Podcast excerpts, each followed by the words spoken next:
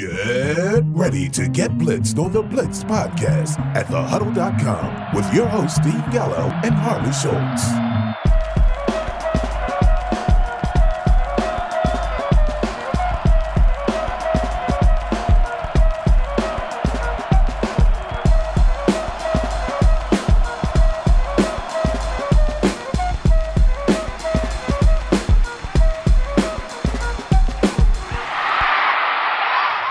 Welcome back to the Blitz Podcast. I'm your host, Steve Gallo, joined by my trusty sidekick, Harley Schultz. Harley, how are you doing? You know, uh, I just got back from a nice vacation down to Kansas City. Didn't get to stay and watch the game because the NFL decided to flex it out of the afternoon slot, but that's okay. We caught it when we got home here, made it home just in time for kickoff, which was nice. And uh, yeah, the Chiefs won. That makes it all the better. There you go. There you go uh, avoided any of the um, winter trouble travel type stuff, I guess. Well, so there was supposedly uh, snow and slipperiness over the weekend here in Minnesota before that, but we didn't really notice a lot of that. However, when we were coming up through Iowa into southern Minnesota, the winds were very high. We were approaching 30 mile an hour winds, much like we might see tonight on Monday Night Football. Again, we're recording this on Monday night as the Patriots and Bills are about to lock horns. Yes.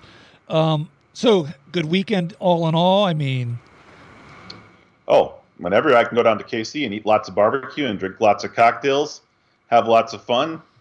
No, nothing better than that. I, I can't disagree with that. So I don't know what you have planned for in the news, and this is probably better for a transition later. But I had a pretty good weekend too. Well, what what was go good about your weekend? What did you do? Uh, well, we decorated the house for Christmas and all that stuff. And then I went and I checked what my picks looked like in the early slate, and I was a whopping 14 and 0. 7 and 0 straight up. Woo-hoo! 7 and 0 against the spread. I don't think I've had a 14 and 0 early slate yet this year. Yeah, that's so that's impressive. That's my first. And how how was your um, DFS weekend? Good. Uh, DFS weekend was was good. It could have been extremely great, but uh, due to the fact that I was on vacation, I didn't have a ton of time over this weekend to put in lineups. But uh, I did manage to do something that I've only done once before, and that's win every single major tournament on Fanball.com this past weekend. Uh, uh, with a one particular lineup that just happened to not only cash but take first place in each of those tournaments. Well, that's awesome. That is good. You know who else had a good weekend this weekend? Who was that? My wife, because the Browns didn't lose. Yeah, well, unfortunately, the Vikings did. So, and they lost. They lost to the Lions, which is is, is kind of interesting because I mean, it, you almost start to laugh about this point because you've got to be really, really bad to lose to the Lions. You would think, but the Lions have actually been competitive all season long. They just keep finding new ways to lose in the end. Yes, they do. I actually called them, but for what it's worth, I said it was a good day, good weekend for my wife too. Since the Browns did not lose, that's because they did not play, and she stresses out over the fact whether they're supposed to win or not. It's like she's in this no-win situation. She can't watch them for fear that they're going to lose. So then she misses that they win, and she for, she tends to forget that they were so bad before. She'd have taken a six, four to six win season and felt like it was a you know a huge accomplishment. So well, just giving a little insight into the uh, lineup that I used uh, for the big score on Fanball. Uh, again, it was uh, I went cheap at quarterback and I used uh, Gardner Minshew. And the nice thing about Fanball is Fanball is a super flex site, so you can start a second quarterback at super flex. I know FanDuel also offers that in some of their games, but this is the standard at Fanball is, is super flex. So I used Jimmy Garoppolo as my second one. Now, the main reason I chose those two guys is because their combined price was eleven thousand two hundred, but I also wanted exposure to both those games because they were both facing uh, gimme defenses. And what I did is I paired both of those guys with their starting tight end, Dallas Goedert and George Kittle, who both went absolutely berserk last uh, last game. Double tight end. I double tight end. You know, you know, I love going with the double tight end, triple tight end, sometimes even quadruple tight end in some of these lineups. But double tight end paid off huge for me here. I then had enough money left over to put in three of my favorite running back plays from this week. Uh, Jonathan Taylor, obviously, highest priced guy on their slate, uh, had a huge game. Uh, two touchdowns on the ground, 140 yards plus. Uh, David Montgomery had a great game with eight receptions for 51 yards on top of 90 on the ground for another touchdown. He had 20, 28 plus points. And then I put Javonte Williams in at my flex running back position.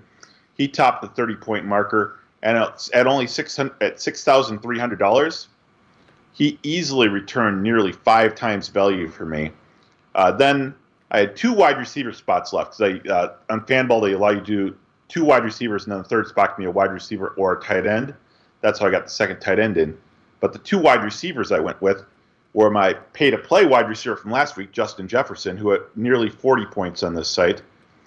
And I went with Hunter Renfrow, who ended up with nine catches for 102 yards against that awful Washington secondary. Now, was he your uh, value play last week by chance, or was he just like someone I was thinking about for that range? Oh, let's see. My he wasn't my value play, but I did like him there. No, we're going to not talk about my value play from last week. Kenny Golladay. okay. Uh, okay, I couldn't remember who you had the wide receiver. So yeah, yeah, yeah. I, I, I, had, I had Jauan Jenkins, uh, Jauan Jennings, who ended up finishing behind Trent Sherfield as the yeah. number two wide receiver option for the San Francisco 49ers, but I mean, ultimately it was the Kittle week, so I'm glad I chose to stack Kittle with Garoppolo in this lineup. There you go.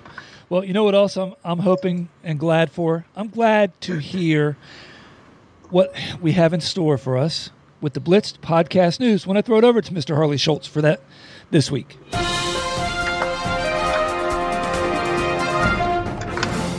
Thank you, Steve. Logan Thomas received good news today when his MRI revealed that he did not suffer a torn ACL as was previously feared.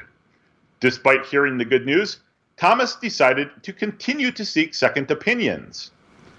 Now, I'm kind of confused by this. This sounds like good news, but apparently Thomas is more excited about the prospects of missing the rest of the season rather than continuing the season with Taylor Heinicke as his quarterback. So Thomas is going to continue to search for a doctor who will tell him his ACL was actually torn? the Panthers surprised everyone by releasing offensive coordinator Joe Brady this past weekend. Yeah, the Panthers' problem was their coach. Not that they lost their all world running back for most of the year and that they tried to convince people that Cam Newton and Sam Darnold should be starting NFL quarterbacks. Gardner Minshew had a successful first start in place of the injured Jalen Hurts this past week. Still, coach Nick Sirianni says that Hurts will be their starter when the team returns from its week 14 bye. Considering the screwy system that Sirianni has used on their running back room this year, I would not be surprised if Reid Sinnett took the first snap in week 15 for the Eagles. Over the last two weeks, former first round pick Laquan Treadwell has led the Jaguars receivers with eight catches for 115 total yards. Or, as the Vikings fans like to refer to it, his entire career line with the team. Now, seeing this, I can't wait to see what N'Keal Harry does for Jacksonville next season. and finally, with both Daniel Jones and Mike Glennon currently injured, Jake Fromm will make his first NFL start for the Giants next week against the Chargers. Frankly, I think Jake from State Farm has a better chance of being successful in that matchup. this has been your BPN News Update. Was that not one of the worst throwovers ever in the history of the Blitz Podcast News? I lost my way like it was just, I don't know what. it, it was a little off target, but it worked. It was kind of like, you know, Sam Darnold is a quarterback for the Carolina Panthers. Okay, okay, okay, okay. So this week, here's what we have. We have catered towards getting everybody to the playoffs so you can win your leagues up until this point. Well, guess what? Now we look forward to next year. And for everybody that's in that boat with us, we raise a glass to you. And if you're on your way to winning your league title, well, pay attention. We'll help you start next week, next year in a good fashion too. So what I mean is we're going to give you our way too early top 12 quarterback and running back list. Harley and I will each go through. We'll give you an over and under on them, see what we can agree on, all that good stuff. Next week we'll do um, wide receiver and tight end. And then, of course, our second segment will be our DFS pay up, stay away, and value play segment, like always. Exactly. Now, a thing to think about here is that these are the top 12 quarterbacks for 2022 and top 12 running backs for 2022. Now, just a few weeks back, we did our first two rounds way too early draft for you. And there may have actually been some changing in some of these uh, rankings for us just in the last two weeks based on things that have happened. That is true. I did not even consult that draft when comprising our list. You want to start with quarterbacks then? I wonder if I should have though. Maybe I should have. Yeah, let's start. Let's my favorite spot. And I'm going to be honest with you. I played the game right. I didn't just list like Sam Darnold and Mac Jones and Matt Ryan, the 12 quarterbacks I know that would be available to me later in the draft. I listed actually who I think will be the top 12 quarterbacks. Um, I won't draft any of them, but you know. Yeah, I, I really think we're going to have a hard time matching on. I, I think we're going to have uh, nine of the same quarterbacks, maybe 10, but they're probably only going to be one or two in the same spot. Okay, so you're going to say what's number for same spot? Uh, same spot two. Two, and how many total? I'm going to go 10. 10.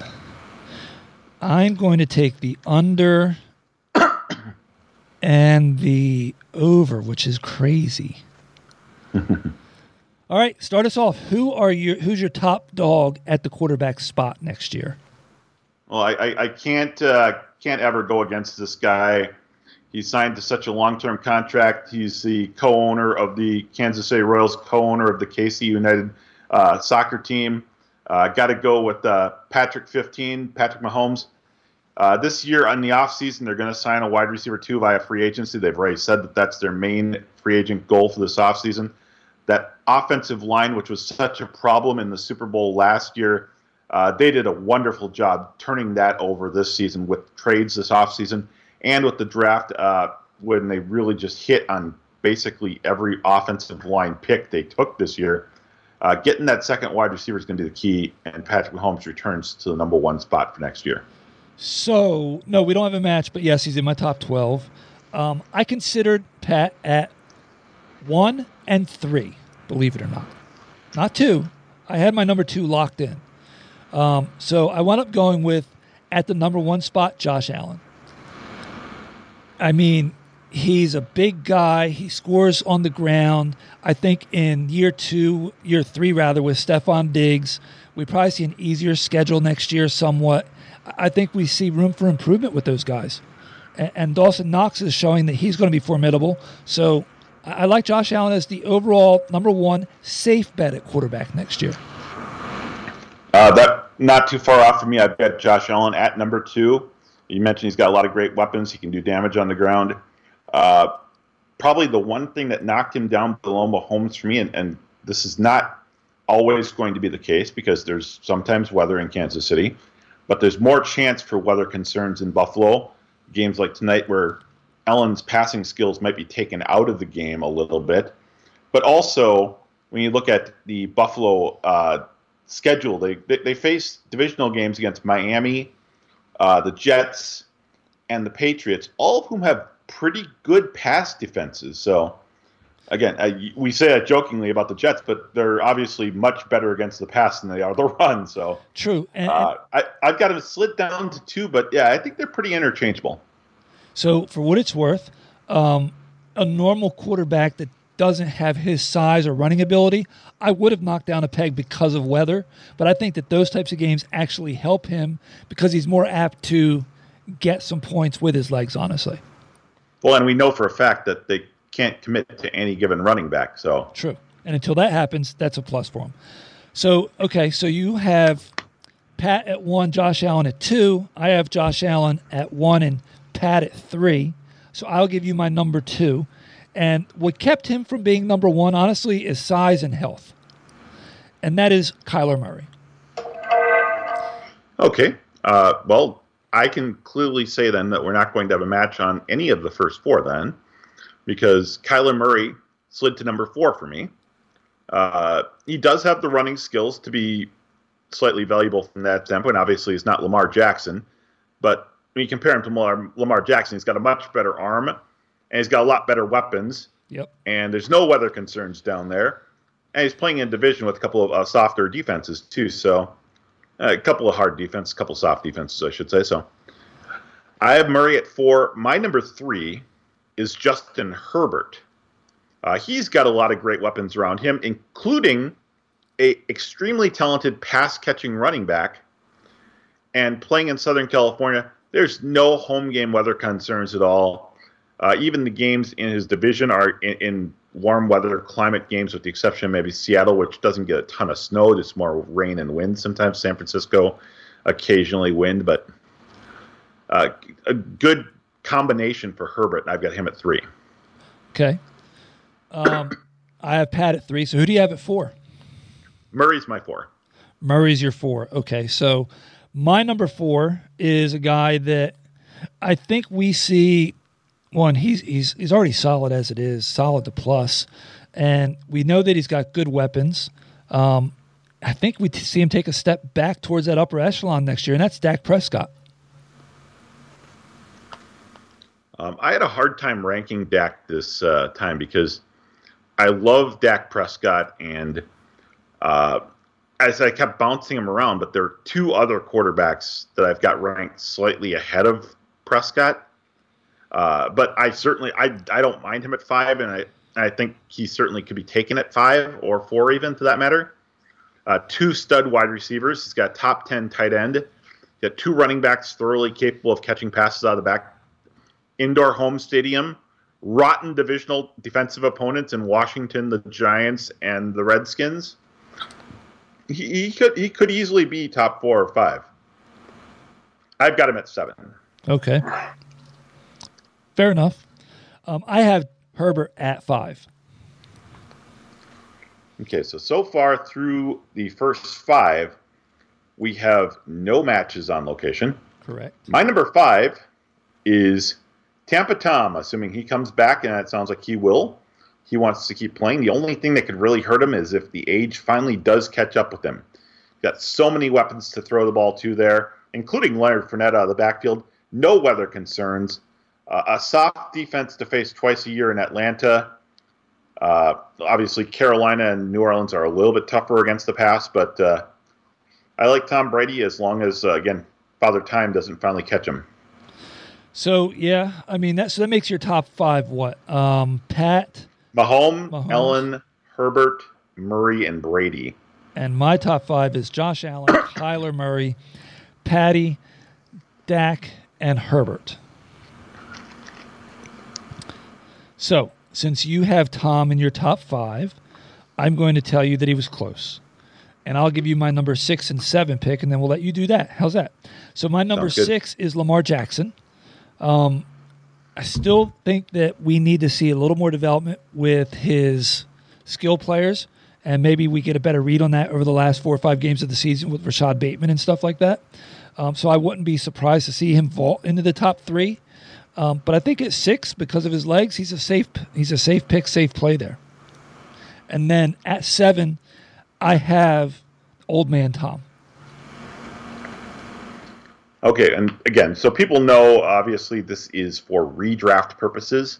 I think a guy like Tom Brady probably uh, is still top 12 next year in, in dynasty format at quarterback, but he certainly drops precipitously from the top five or six in a dynasty format. And again, if you're doing a redraft league, I got Brady at five. My six is another veteran quarterback, and that's Aaron Rodgers, because with Rodgers, whether he's in Pittsburgh, Denver, or Atlanta next year, he will be going to a team that has more wide receiver depth than he has ever had before. So, whichever team he ends up with will be a better situation than he's ever had. None of those teams uh, are, are in a position to not be potential playoff teams with Rodgers at quarterback. Don't disagree there. Um, so, for what it's worth, I saw something on Twitter today. I think it was that 70s guy or 70s sports guy that had tweeted it. Tom Brady currently leads the league in passing yards and touchdowns. He was drafted when Bill Clinton was in office. okay. Okay, Bill Clinton. Anyway, Yep. I, I I honestly I could see making Brady as high as like four, but that age concerns me a little bit, and he doesn't have any of the extra juice from the legs, right? So that's why if Yes. you look at the guys I have in front of him, they're all guys that can actually do a little more with their legs also. Um, a Rod was tough for me because okay, I put I had I was like, I've got to give Tom his due, and he's at seven. And A Rod can do some stuff with his legs also. Still a little older, but he's also it's unknown where he's going. And mm-hmm. it should be better, but you still don't know, right? Yeah. And you don't know how that transition is. So because of that, I did push him down some. So after Lamar Jackson and Tom Brady, I went with a guy that's probably the most polarizing to rank. And this is under the assumption that the team moves forward with him as their starting quarterback next year. And if they do, you have to expect to see improvement. But how do you not have Jalen Hurts at number eight, if you're me? Well, that's going to be the first player that did not make my top 12. And that's mainly because I still don't believe that Jalen Hurts is going to be the starting quarterback for Philly next year. And I've got to be honest with you, I'm, I'm 50 50 on it. I'm not sure either. Um, but at this point, with what we see, what we know, he, you know, Howie is the one that drafted him. I think that they get another year with him, honestly. Uh, there's nobody really in the draft that warrants a top pick at quarterback. Uh, and the Eagles are going to have three first rounders, most likely. So I think that's what bodes well for him having one more year. And look, I think he's been a top 12 quarterback every week this year, except for Yes. one. well, except for two now after last week, but yes. Okay, after, you're right. Two, exactly. So, No, I, I definitely gave some uh, cadence to him, but I just I felt there were 12 other quarterbacks that I really trusted more. I got you. than Hurts. um, but so I, I gave you my six with Rodgers. Seven I talked about a little bit earlier is Dak Prescott, who you brought up earlier. Uh, eight for me is another quarterback that you've already listed, and that's Lamar Jackson. As you said, he's going to have a full year of both Marquise Brown and Rashod Bateman now uh, under his belt uh, in terms of what they can work with. He's got an elite level tight end in Mark Andrews that is a huge red zone threat. He's got a potentially elite receiving running back in J.K. Dobbins coming back from injury. Oh, yeah. Plus, Lamar Jackson gets it done with the feet. Yep. a lot of depth. A lot of depth there. Okay, so you're at, let's see, I'm at eight. What are you at now? That was my eight, was Lamar Jackson. Okay. So I'll do, I'll do nine because yours has already been mentioned. At nine, I have Aaron Rodgers. Okay. So who do you have rounding out your top 10? My number nine is a guy who will be entering, I believe, his third year now, and that's Joe Burrow. He's got an elite level arm. He's got an absolutely studly wide receiver corps to throw to. Got a decent pass catcher at both tight end and running back. And they've got a poor defense that forces them to keep throwing the ball to keep staying in the game. So, got to assume they're going to address the offensive line this offseason, either by the draft or via free agency. Uh, the building blocks are there for Burrow to be very, very good for a long time. Don't disagree with that. Um, so you gave your number nine. I'll give my number 10, and then you can do the same. Joe Burrow is my number 10. Okay. At I- 10, I- I- for what it's worth, I love all the weapons that they have there. And Joe Mixon's catching the ball. Um, and they have to improve that offensive line. The defense isn't going to do them any favors. Pittsburgh's not going to be Pittsburgh much longer in that division. Uh, you know, it's just, I, I really, it's it's all setting up well for them. at number 10, I'm going with Matthew Stafford. He also has a deep wide receiver corps to choose from. Uh, it, I have every reason to believe that Robert Woods will be back next year. Van Jefferson really took a step up this year. And Cooper Kupp has emerged as the top receiving threat in all of football this year. So a lot of deep players, no home weather concerns at all. Uh, he's going to be top 10, even though he's getting one year older. So Stafford, of course, did not make my top ten. I did at one point have him written down at ten, and then put Burrow there because of the age. And I, and I just think that there's a chance that that offense shows a little more this coming season. Um, at eleven, I have a what's going to be a second year quarterback. I, I don't think there'll be any kind of quarterback controversy. I think the team's going to move forward with him. And you're saying, okay, well, there's a couple quarterbacks that fit that. Who who would it be? I went with the guy that I think has the better coach, And I think there's another rookie that we're not going to know who the coach is going to be. So I'm going with Trey Lance at 11. And I have faith in Shanahan maximizing his ability. He could be this year's Jalen Hurts in a sense with his legs and big playability. Um, so at 11, I think you're getting a good value for somebody like that. I certainly think that he's got the potential to achieve that next year, but I just I didn't feel safe enough to put him in my top 12 because again, I think there's a few too many question marks there. At 11, I went with another veteran who has gotten it done this year. Has gotten it done pretty much the, his entire career, but he never gets any respect because he cannot seem to get the the popular stat of quarterback win. Now, from a fantasy standpoint, I could care less about quarterback wins as much as I care about wins from a fantasy baseball standpoint. It's a bogus stat that takes away from the value of a quality quarterback. And that quality quarterback is Captain Kirk of the Minnesota Vikings. He's got two top 20 wide receivers. He's got an elite pass catching running back. He's got an indoor stadium and hopefully a new head coach next year who is open to throwing the ball even more. Now, you say they'll throw the ball more. Kirk Cousins actually has three or more passing touchdowns in 12 games over the last year and a half combined. So it's not like he isn't throwing touchdowns. He just doesn't win the game. So again, if, if wins counts as a statistical category in your league, your league was antiquated 40 years ago. I'm sorry. So I don't have Kirk in my top 12. But Kirk is absolutely the kind of poster child for the late round quarterback or the zero quarterback theorem that I want to target. And he's a guy that will fall. Mm-hmm. Um, I think Stafford's a guy that will fall also. Um, Carr will be in that realm. Tannehill yep. will be in that realm. Um, Mac Jones will probably be in that realm, quite honestly. I, I considered Carr at this point too, but again, I think there's a little question mark about whether or not coach. he's going to be the quarterback in, in Las Vegas next year. Yes, that coach philosophy. What about the, the people around him? Those types of question marks what kept me from putting people in and taking people out. I had Justin Fields as my number 12 initially, but just because we think that Matt Nagy's, excuse me, that Matt Nagy is going to be replaced, the grass isn't always greener. You have to hope they get the right guy, right? Mm-hmm. But you're not guaranteed that. So I went with Stafford as my number 12 to round me out. And I decided to round my team out with a guy who was maligned in his previous home because of mistakes he's made. Well, he's in a new home now and he's not making mistakes. That's Carson Wentz. Wentz has a great offensive line. He's got a stud young wide receiver in Michael Pittman. He's got a great pass catching running back in Jonathan Taylor. He's got two very good pass catching tight ends in Mo Alie-Cox and Jack Doyle. He plays in an indoor stadium, and he's got horrible defenses on every team in his division. So Carson Wentz is my number 12. Just the perfect uh, thing. He's not going to make the mistakes in Indianapolis that he made due to a combination of lack of weapons and a lot of injuries he sustained uh, over his career in Philadelphia.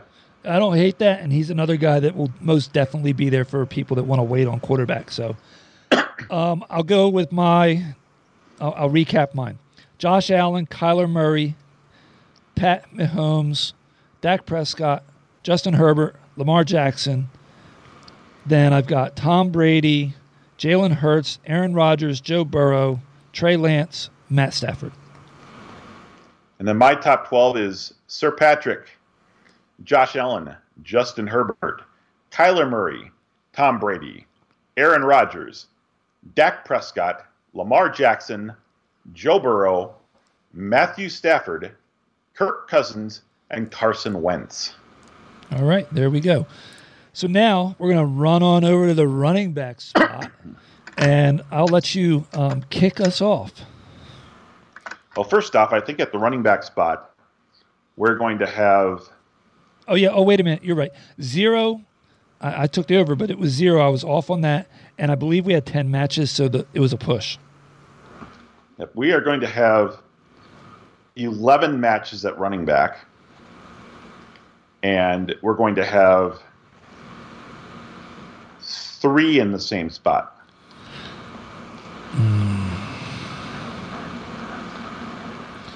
I'm going to take the under on both. Okay. And we're going to start off matching, I believe, right out the gate. Uh, I think based on what he's done this season and the offense he's built into, Jonathan Taylor has taken over the running back one spot for next year. He was the number one pick in our mock draft a couple weeks back. And uh, the injuries the last couple of years to Christian McCaffrey knocks him out of that top spot.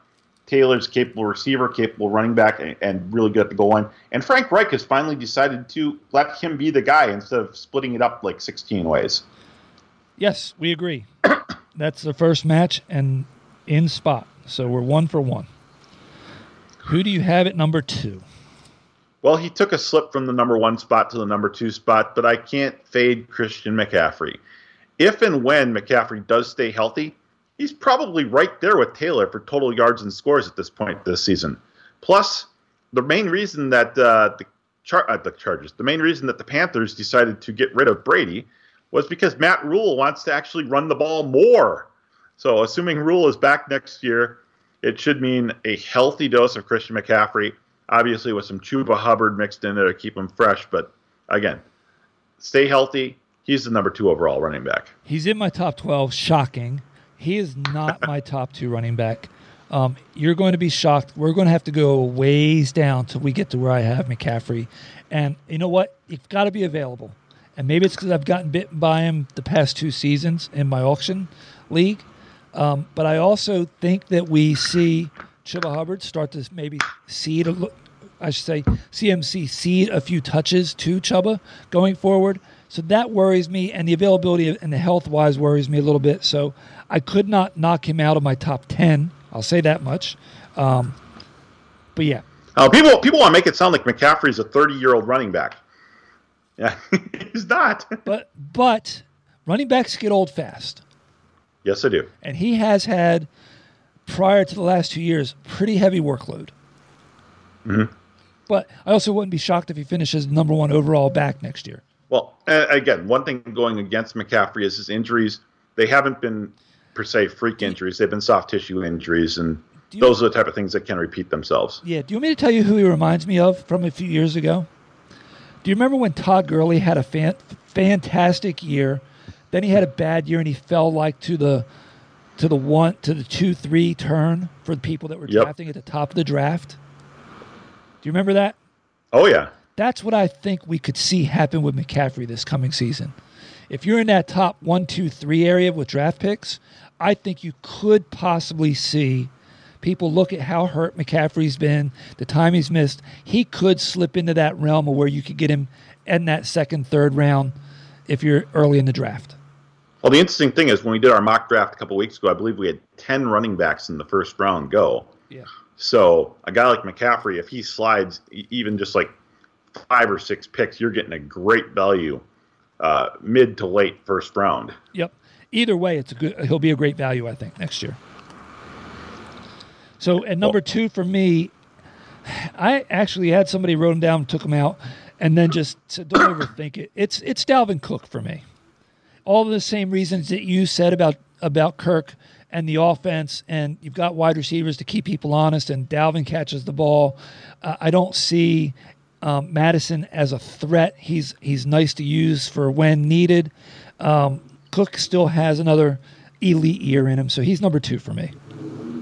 Well, I mean, Cook has also battled a series of soft tissue injuries over the last three years. Uh, he has. Obviously, not to the extent of missing huge chunks of games like McCaffrey has, but he, he, t- he typically misses two or three games a year. So counting on Dalvin Cook is nice because he certainly is a good pass catcher, good running back in general. But I, have got Dalvin Cook all the way down at five because uh, the team remains a run first team. He has a threat in the passing game and at the goal line. But again, much like McCaffrey, there's going to be a little bit of an injury knock on him. Yeah, fair enough. My three will be another veteran coming back off of injury, and that's Derrick Henry. Despite not playing at all since week eight, Henry still ranks third in rushing yards and fourth in rushing scores among running backs. Yeah, he was one of the hardest ones for me to, to place, honestly. And the biggest hurdle with Henry is he just doesn't catch enough passes in an era where pass catching really makes or breaks the fantasy season for a player. So he has to be efficient. He has to score all those touchdowns. He's got to come back the same Henry from this injury. I just I couldn't put him at two, three, or four. Quite honestly, um, I have him at five, and he'll probably wind up being a value for some people in their drafts, just like he was this past year, for the same reasons I said because of the consistency. But if he misses any little bit of that, just efficiency of converting it and getting the touchdown, it just he easily could fall out of the top ten because of that. Yeah, well, that that team has got a lot of ability to run the ball. I mean, they're they're making do with career studs like Dontrell Hilliard and D'Onta Foreman and turning them into legitimate fantasy running backs. So yeah. imagine what they're going to do when Henry comes back. Yep. Okay, so I think we're going to match at four. well, who's your three first, I guess? My three is a guy I actually started to give consideration at number two um, because he does catch the ball a lot. And I expect the offense to take a step forward in year two with the new coaching staff. It's Austin Ekeler. Okay, then we don't have a match at four because I've got Ekeler at four. I, I thought you were going to go with your number two overall pick from the uh, mock draftable. No, I thought about it more, and I'm just not sure what's going to happen with that offense and the coaching staff. So I, I wound up readjusting my rankings a little bit um, because of that. Well, Ekeler is my four. He's trailing only Jonathan Taylor in total running back scores this year. That was always the knock knock against him in the past was that he didn't score touchdowns. Well, this year he's scoring touchdowns, and again, he catches a lot of passes, uh, valuable in both the run game and the pass game. I mean, obviously he doesn't produce those 170, 180 yard total games, but he uh, he is always in the 120 range in terms of combined yardage. So I do like him there. Okay. So let's see. So at one, two, three, I have JT, Cook, and Ekeler. You have JT, CMC, and Henry, Henry. right? Yep. And then you have. And I've got Ekeler at four. And I have Alvin Kamara at four. Um, he was. He, I mean, look, the injury right now, it's been a bummer, but with the question marks they had at quarterback he was still putting up solid numbers. Um, I guess I could have gone to some of those younger guys like I had ranked higher during the draft that we did with like the D'Andre Swift and Najee Harris's. I just I think that Kamara is a solid number four pick due to his receiving skills. Okay, I, I don't argue with that. Uh, so at number five, I already mentioned I've got Dalvin Cook. Uh, at six, I do go younger. I go with Najee Harris ultimately it's going to come down to who the quarterback is in Pittsburgh. Harris could rise steeply or turn into Mike Davis. Great pass catcher out of the backfield, though. Uh, they did a little bit to improve their offensive line this past offseason.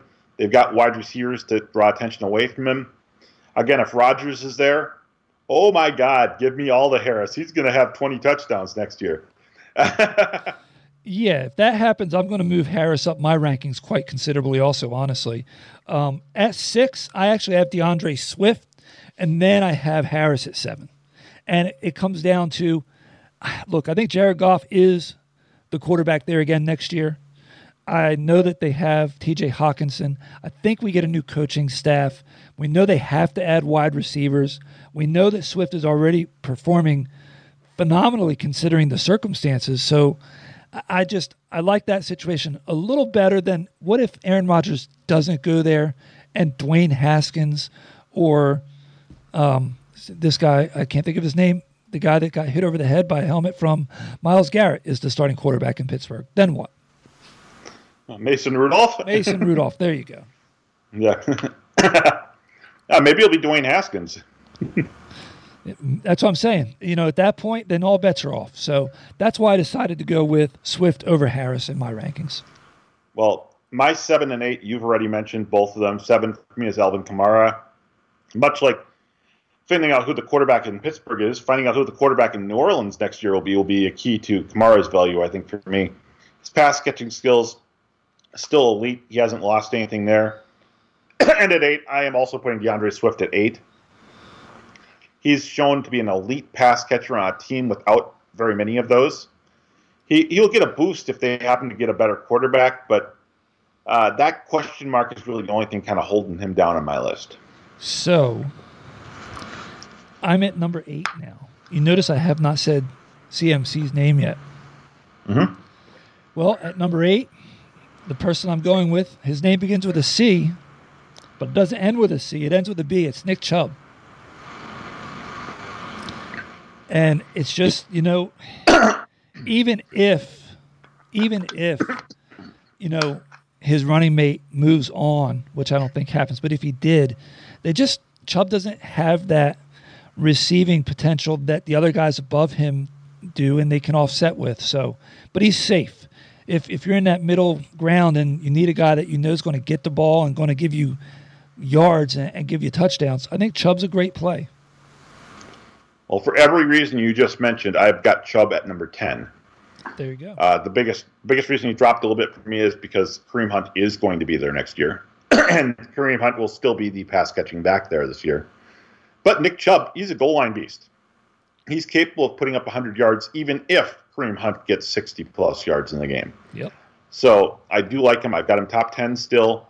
He would be higher if, if Hunt wasn't there, but uh, he's, still definitely worth taking uh, mid uh, mid to late first round. But my number nine is someone we haven't mentioned yet, but we've been talking about over the last four or five weeks as being one of the top running backs in football right now, and that's Joe Mixon. Good old Mr. Boren Mixon. He's finally become a little bit more reliable this year. He's staying healthy. He's scoring more than usual.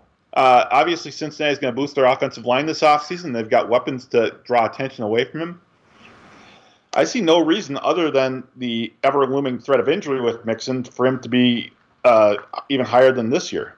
Yeah, I had a hard time with Mixon um, for lots of reasons. I almost feel like if his name wasn't Joe Mixon, he would be top five, honestly. Oh, yeah.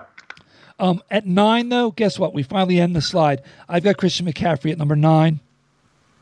My number 10 is Joe Mixon. That's how close we were. So we've got 10 for 10 for matches in terms of names in the top 10, Correct? but none are in the same spot None. other than Taylor. Correct. So I guess Okay. that's one. Here's where I think we might have a sneaky match here at number 11. I don't know. Uh, I am going to be a little odd on this pick and take a guy who absolutely dominated last night, and that is Javonte Williams.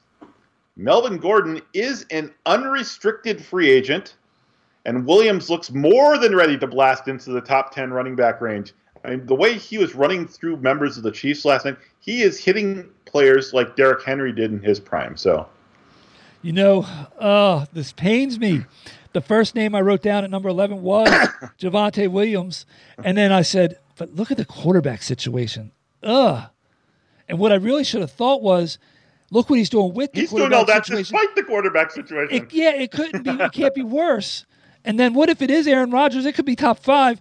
I, I'm kicking Yep. myself for saying I actually scratched him off, and he didn't make my top twelve because of that. um, I went with another guy that I think's being overlooked, but now that I think about it, I made the assessment based on the coaching staff and scheme and this, that, and the other, and, it, and I, I have buyer's remorse now. Um, I, I went with Elijah Mitchell at eleven when I honestly now, in, in retrospect, think it should have been Javonte. I, I have no problem with Elijah Mitchell. He's looked really, really good this year. My, I guess my only real concern with him was Health, it is Shanahan against, yeah, and I, I, I see no reason to think that Raheem Mostert won't be back next year. possible. what effect will that have in the situation? Okay. So here's where the sneaky match can come in at 12. Well, I wrote two picks down when I did when I formulated my top 12. I wrote Jonathan Taylor at number 1 and I wrote this person at number 12 and then I filled in everything in between. That's why Javonte Williams couldn't wind up at 12 for me when I decided to re- replace him with somebody else. Well, the player I've got at 12 was a guy who basically two years ago we were debating as the number one overall pick with Christian McCaffrey. Uh, I'm going with Saquon Barkley, who, assuming he has a full season of health next year, he should be right back in the top 10 or so. So I have one, two, three, four, five, six names written underneath my number 12 pick. Javonte's one of them. Saquon was very next. And then I had Zeke and Gibson and uh, Montgomery and Aaron Jones. My number 12 is Cam Akers. That is putting a lot of faith there. Uh. I, I no, I had a hard time too. I was thinking about Gibson there. I was thinking about Aaron Jones again, but I, I don't like Aaron Jones per se. If Jordan Love is the quarterback, Correct. So, in all honesty, am I taking Cam Akers as the number 12 running back off the board next year? Probably not. Where am I getting him though? I am probably getting him on this on the second pass at that 2-3 turn. And and maybe he's more like the Todd Gurley, even though he didn't have the season Gurley had before he fell and then came back and was a league winner type player, right? yeah. but I, I had to have him there because I don't want people to forget about him. And It's it's a leap of it's a leap of faith to say that, but uh, yeah, no, there, there's a lot of players in that category. David Montgomery, you mentioned, I like a lot. Uh, Damien Harris looks to have finally established himself in New England. Say I think Saquon Barkley fits into that whole Todd Gurley type fitting also. that Oh, I yeah. talk about because I think people are going to be scared of him, and he's going to be a full year past you know recovery. I think we see a completely different Saquon Barkley next next year. Um, Barkley, Javonte Williams, Zeke, those guys easily could be top ten or better next year. And you can get all those guys in the mid to late second round next year. Yeah. I probably am going if I'm not in the top three, maybe even top two with a run with a pick, I'm probably going wide receiver and then running back running back next year. Depend I mean, I would much rather have a Saquon Cam Akers, Saquon Zeke, Saquon Gibson, something like that. You know what I mean? Yes. Uh, when when I was considering Gibson too, I also looked at uh, J.D. McKissic is also a UFA next year. So Right. Yep. All right. So here you go. My top 12 at running back Jonathan Taylor, Dalvin Cook, Austin Ekeler, Alvin Kamara, King Henry, D'Andre Swift, Najee Harris, Nick Chubb, CMC, Joe Mixon rounds out the top 10. And then Elijah, I have buyer's remorse. It really should have been Javonte Williams at 11. And then Cam Akers rounding it out at top at 12. And I've got JT at one, McCaffrey at two, King Henry at three, Ekeler at four, Cook at five, Najee at six, Kamara at seven, Swift at eight, Joe Mixon at nine, Nick Chubb at ten, Javonte at eleven, and Saquon at twelve. And that does it next week. Wide receiver and tight end. And by the way, we thought this would go fast. We're 45 minutes into the show, 47 minutes into the show. So we're probably going to be late. So we might as well get hit and run on over to the DFS pay ups, stay aways, and value plays. Well, I'd like to add that uh, my captain play this week is Gabriel Davis, who is going for like four hundred dollars at captain uh, on DraftKings for some weird reason. He just got a touchdown, so I'm happy about that. There you go. All right. So what's the over under? Uh, the over is four. This was a rough week. Yeah, I'm taking the under. Yeah. We're probably pushed, but I'm taking the under. All right. Go ahead and hit us off. Who we starting with at quarterback? I'm going to pay up for the highest paid player on the board at quarterback, Patrick Mahomes, at 8,000 DraftKings, 8,500 FanDuel. Mahomes hasn't been the stud that he was in previous seasons, but he remains a elite level quarterback. And this week he's facing a defense that's gone down the latrine over the last month. Their struggles included a 406 yard, five touchdown performance to Mahomes back in week 10. Of course, that game represents five of the seven passing touchdowns that Mahomes has had since week six. So In, in seven career games against Vegas, Mahomes has never finished with fewer than two touchdowns. So we match. I went there. I did consider Josh Allen because he was a little bit cheaper, but at the end, of, and he's not cheaper on FanDuel actually. Um, but yes, we match. So who's your stay away? I'm going to stay away from uh, old man Brady. Uh, Tampa versus Buffalo. Yes, it's a different team, and Buffalo will be without Tre'Davious White for the rest of the season. But Brady has struggled against the Bills in recent years. Over his last six games against Buffalo, again, all with New England, uh, Brady has had one game with over 275 passing yards and a total of only four passing touchdowns over those six games compared to five INTs.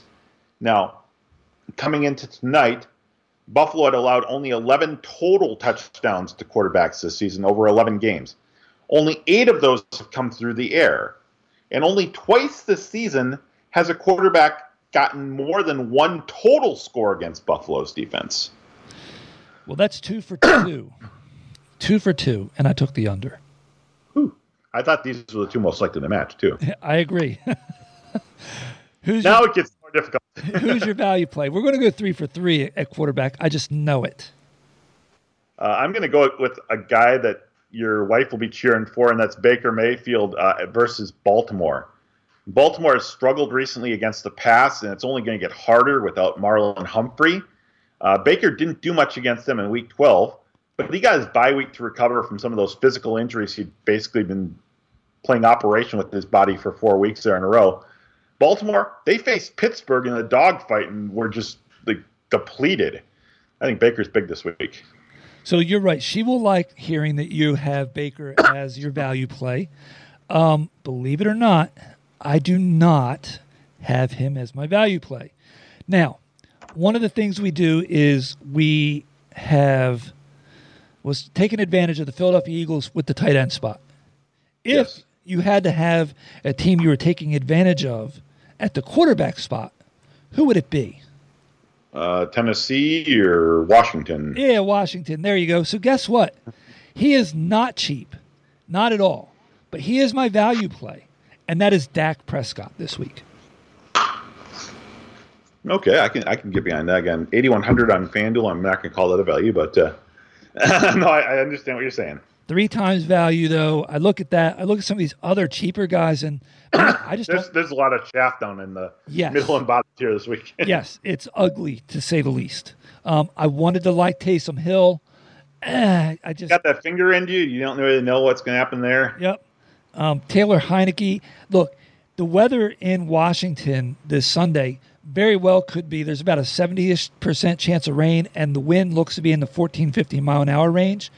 If I had to put money on one of the two quarterbacks in bad weather, I'm going to take Dak. Um, that's the only thing that could push me off is if the weather was a little worse than what we're looking at. If you want a sneaky punt play, consider uh, possibly Trevor Lawrence. Uh, in Tennessee or whichever quarterback starts for Houston yeah. at home versus Seattle. Yep, fair enough. All right, so we got two matches. Don't, don't please do not start Jake Fromm. yes, no, don't do that. Okay, running back. Who are you paying up for at running back? I pay up for Austin Ekeler, the Chargers versus the Giants. Only three teams have allowed more total yards to opposing running backs than the Giants. Uh, they've been particularly beat by pass catching backs all season long.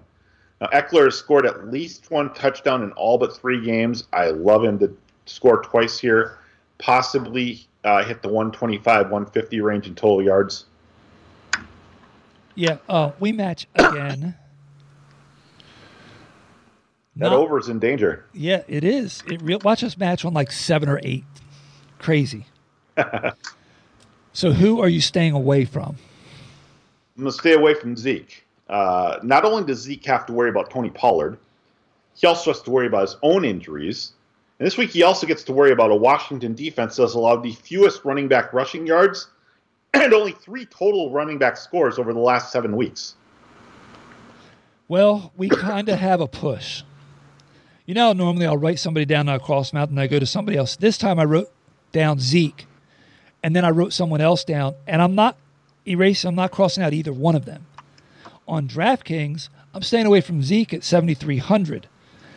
But at FanDuel, I absolutely despise Cordarrelle Patterson's matchup, and he's $7,800.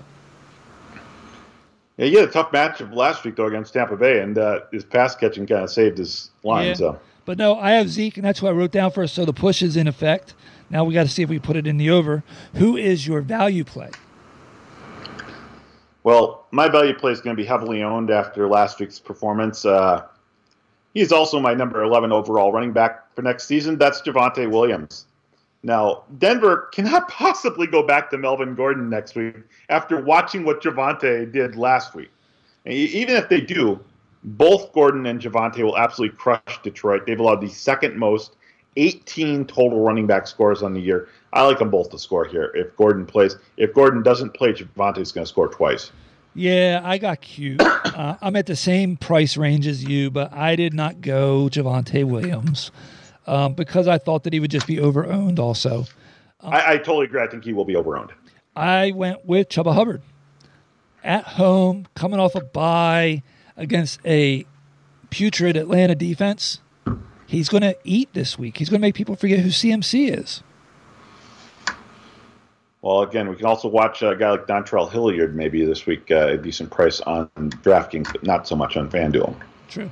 And I, Mark Ingram, if he happens to play, I think that he could possibly be a solid, solid value play this week. Okay, to wide receiver. Uh, I'm going to pay up for Keenan Allen uh, against the Giants. Only the Saints and Eagles have failed to have a double digit wide receiver performance against the Giants. The team has especially struggled against possession style receivers like Keenan Allen, so I think he's in for a big game this week. Yeah, so we don't match there. Um, remember, I said I gave some consideration to Josh Allen as my pay up at quarterback, but I went with Pat Mahomes instead. Um, so to get myself a little bit of exposure to the game that I didn't take, I'm actually using Stefon Diggs as my pay up against Tampa Bay. I don't have any problem with that. Tampa's been pretty uh, shellacked on defense all season, so and it sounds like they might get Richard Sherman back for that game, but yeah, it's okay. And I, I wouldn't put it past Tyreek Hill. I mean, Hill I think is in for a big day too because he's just he didn't have a very good game this week, and somebody's going to eat. And if you like Pat, you got to like Hill also. Yeah. Now, my stay away. Uh, I'm staying away from Brady so I'm choosing to stay away with one of his receivers. The guy I chose was Mike Evans. Uh, deciding which Tampa receiver will go off each week is kind of a headache. Uh, but either way, there just won't be enough to go around this week. Only one of them is going to do anything. Buffalo has allowed the second fewest receptions to opposing wide receivers, the fewest receiving yards to opposing wide receivers, and by far the fewest TDs to wide receivers. They've allowed three wide receiver scores all season coming into tonight's game. Now, Evans, I feel, is always the more TD dependent between himself and Godwin. So I like him just a little bit less than Godwin. So I'm going to give us a match here because I did not discriminate. I wrote down Chris Godwin and I wrote down Mike Evans, and I said, stay away from both of them. But like you, if I had to pick of the two, I think Godwin's a little bit safer, but I want no part of either of them. Sounds good. So the overhead. Who's your value play? My value play is going to stay lockstep in accord with my value play at quarterback. A high priced quarterback, a high priced wide receiver. CeeDee Lamb is my value play at wide receiver this week. I almost made him my pay to play this week. I did too. I really uh, my value play is playing right now on Monday Night Football. Uh, you chose Stefon Diggs as your pay to play. Yep. I chose his running mate Cole Beasley as my value play.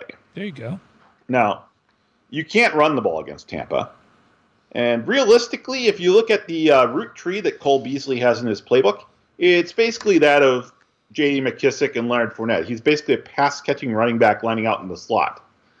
Now, as long as he doesn't suffer an injury setback tonight, yes, I could see him catching double digit passes next week with air yardage of about 14 yards, but hopefully can take one of those short catches and turn it into like a 20 yard touchdown. 14 yards combined, right? Yes. okay. Air, uh, air, yardage, so that's the key. Air. yeah. So there are two other names I wrote down because I figured, well, I see the name's really he's expensive for me to say he's a value play, right? Um, I wrote down DPJ, which kind of goes hand in hand with your value play at quarterback with Baker Mayfield. I think as yep. long as Peoples Jones back on the field, he could have a big day. Um, and then I worry a little bit about the guy, this guy getting full snaps, but I think he's a sneaky play, and that's Curtis Samuel this week. Oh, totally. Uh, we already saw a little bit of it this past week. DeAndre Carter is starting to get phased out of that offense. Adam Humphrey is just a guy. Uh, Logan Thomas will miss this week. Uh, the question mark remains how long he will miss now. But I think that suddenly Samuel is going to get some of those vacated targets from uh, Thomas, and also potentially some vacated Thomas from from uh, J.D. McKissic, who also may miss this week. Right. Yep. Okay. At tight end, let's go. Let's let's hit the let's hit a match right off the bat. I know it's Travis Kelce. It is Travis Kelce. the Raiders are bottom four in every significant category against opposing tight ends. Kelce's coming off a quiet week, so he's, his ownership's going to be low. He's going to absolutely smash here. Price tag isn't even that high. Uh, you, you got to have something. I, am not going to pay for Tyreek Hill because I think he's a little too high priced. Yep. Kelce is just in that sweet spot price wise for me. He's my pay to play. Yeah, and you know what? There's no top guy facing the Eagles since they're off this week, so Kelce makes sense.